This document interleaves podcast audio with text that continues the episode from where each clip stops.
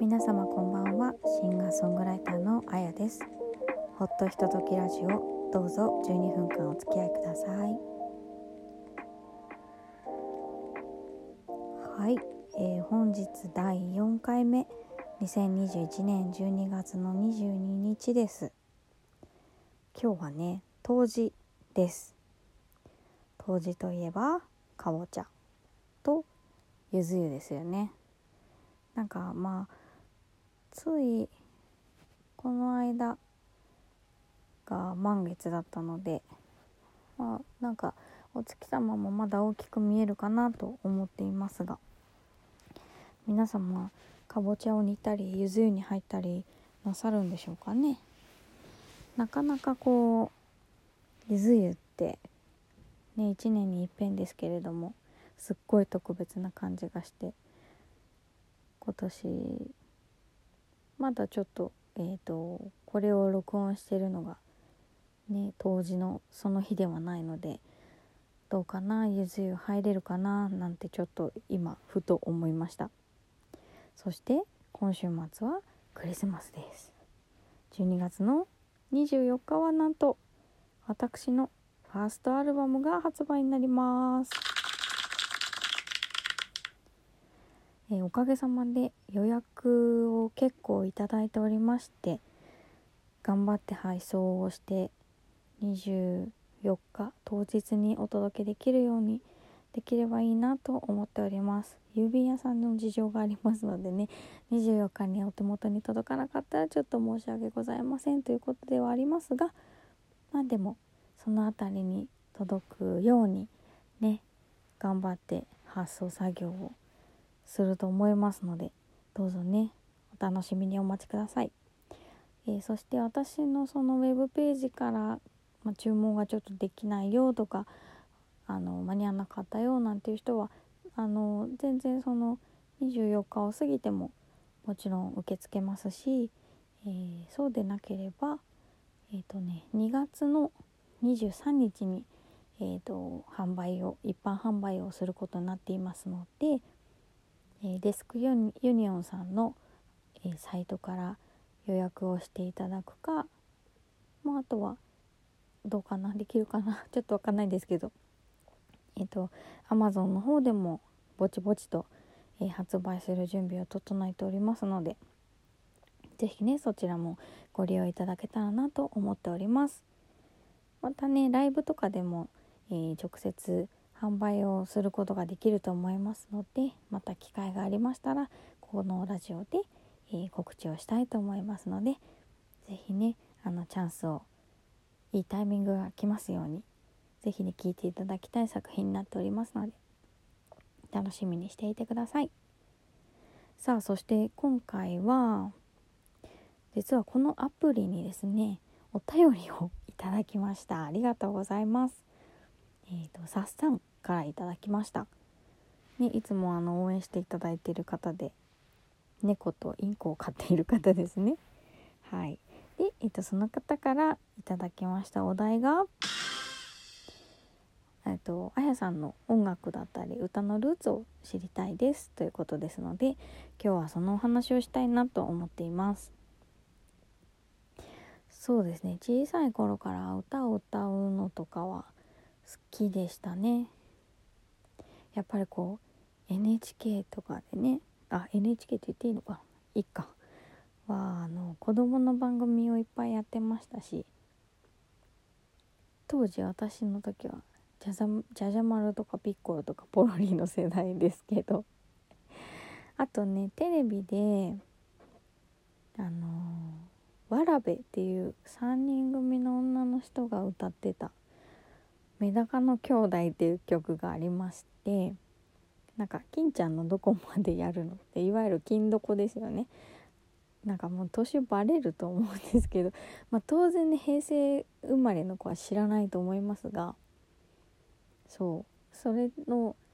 なんだろうコントをやってたのかな？よく覚えてないんですけどその女の子が歌を歌ってたのはすごいよく覚えてて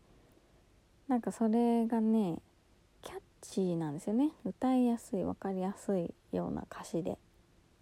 でそうそう調べたんですよ。そのこの話をしようと思って調べたら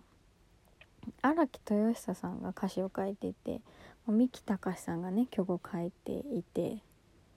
まあなんとも単純 単純な曲って言ったら怒られちゃうけど3番仕立てになってるのかな？でその「メダカの兄弟」っていうタイトルの部分がですねこれ後でちゃんとジャスラック申請するんで大丈夫だと思うんですけどえっとね「メダカの兄弟が川の中大きくなったら何になる」っていうような歌だったんですね。これがまたちょっと童謡みたいな感覚だったんだと思うんですけどなんと家にですね あのハチトラのカラオケセットがあったんですよね知ってるかなハチトラって なんかあのちょっと流し曲みたいなカセットカセットはいわゆるあのカセットではないんですけどまあ開いた感じの中ねアダプターの中にこうテープが入ってるんですねきっと。あのハチトラのねカラオケセットが家にあったんだな。その中に入ってたんですよ。で多分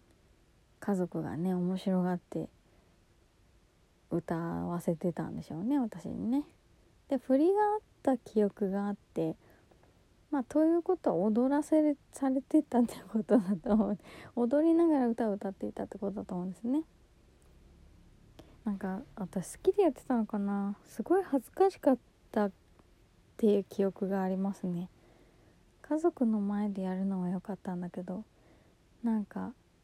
ね誰かが来て家に来た時に「やってやって」って言われてやったりとかしてたのかな。なんかすごい恥ずかしかった。思い出がありますね。うん。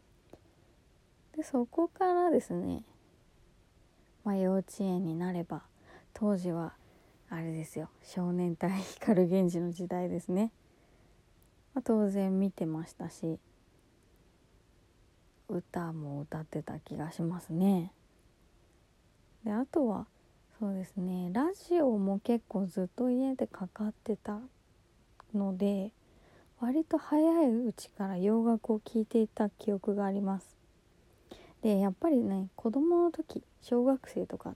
になる前ぐらいだと思うんですけど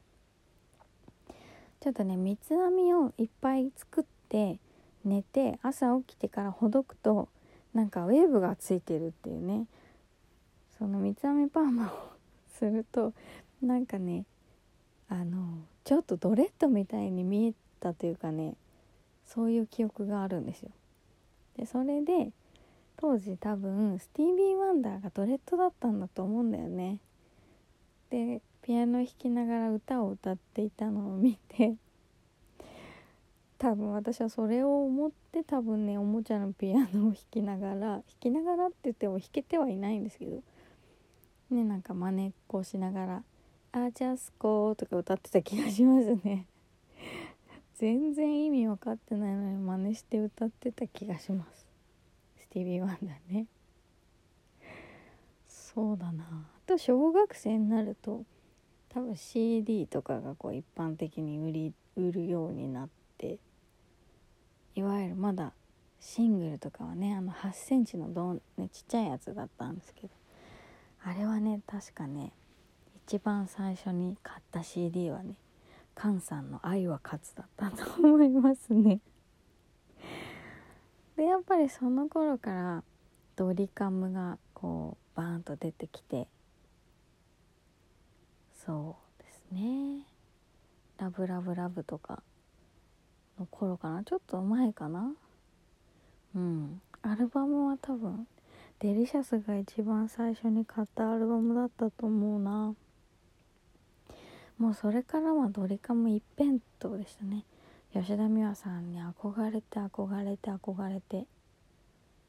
なんか私一人っ子なんですけどなんかね一人で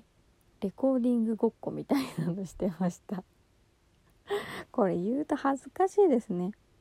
うんで中学校に入ると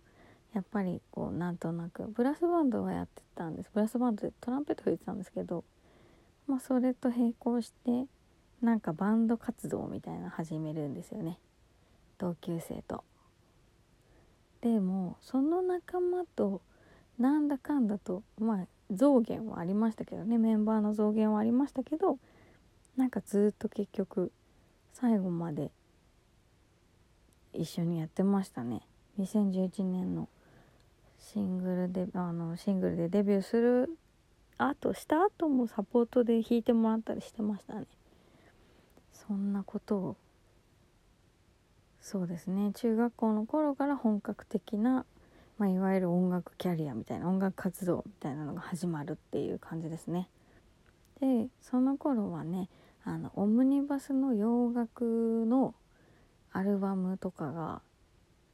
結構流行ってたんですよ。何だったっけな「Now なんとか」とか「Now」Now 確かそんな名前になったような気がする。なんかねボリューム1とか2とかね当時流行ってた感じの洋楽を1枚に集めたオムニバスアルバムみたいなのが確か流行ってて。うん。FM の中でも結構やっぱり洋楽聴いてましたね。レゲエとかも流行ってたし。まあそんなんで。あもう11分を過ぎてしまったので後半は高校生以降はねまた今度お話ししたいと思います。なんかという間に終わっちゃうねというわけでえー、っとはいほっとひとときラジオ12分間お付き合いありがとうございましたえーと、こちらのアプリへのお便りでもいいですしダイレクトメッセージでも構いませんのでご感想などをお寄せいただけたら大変嬉しいです。是非ね寒くなりますので皆様暖かくしてお過ごしください。どうもありがとうございました。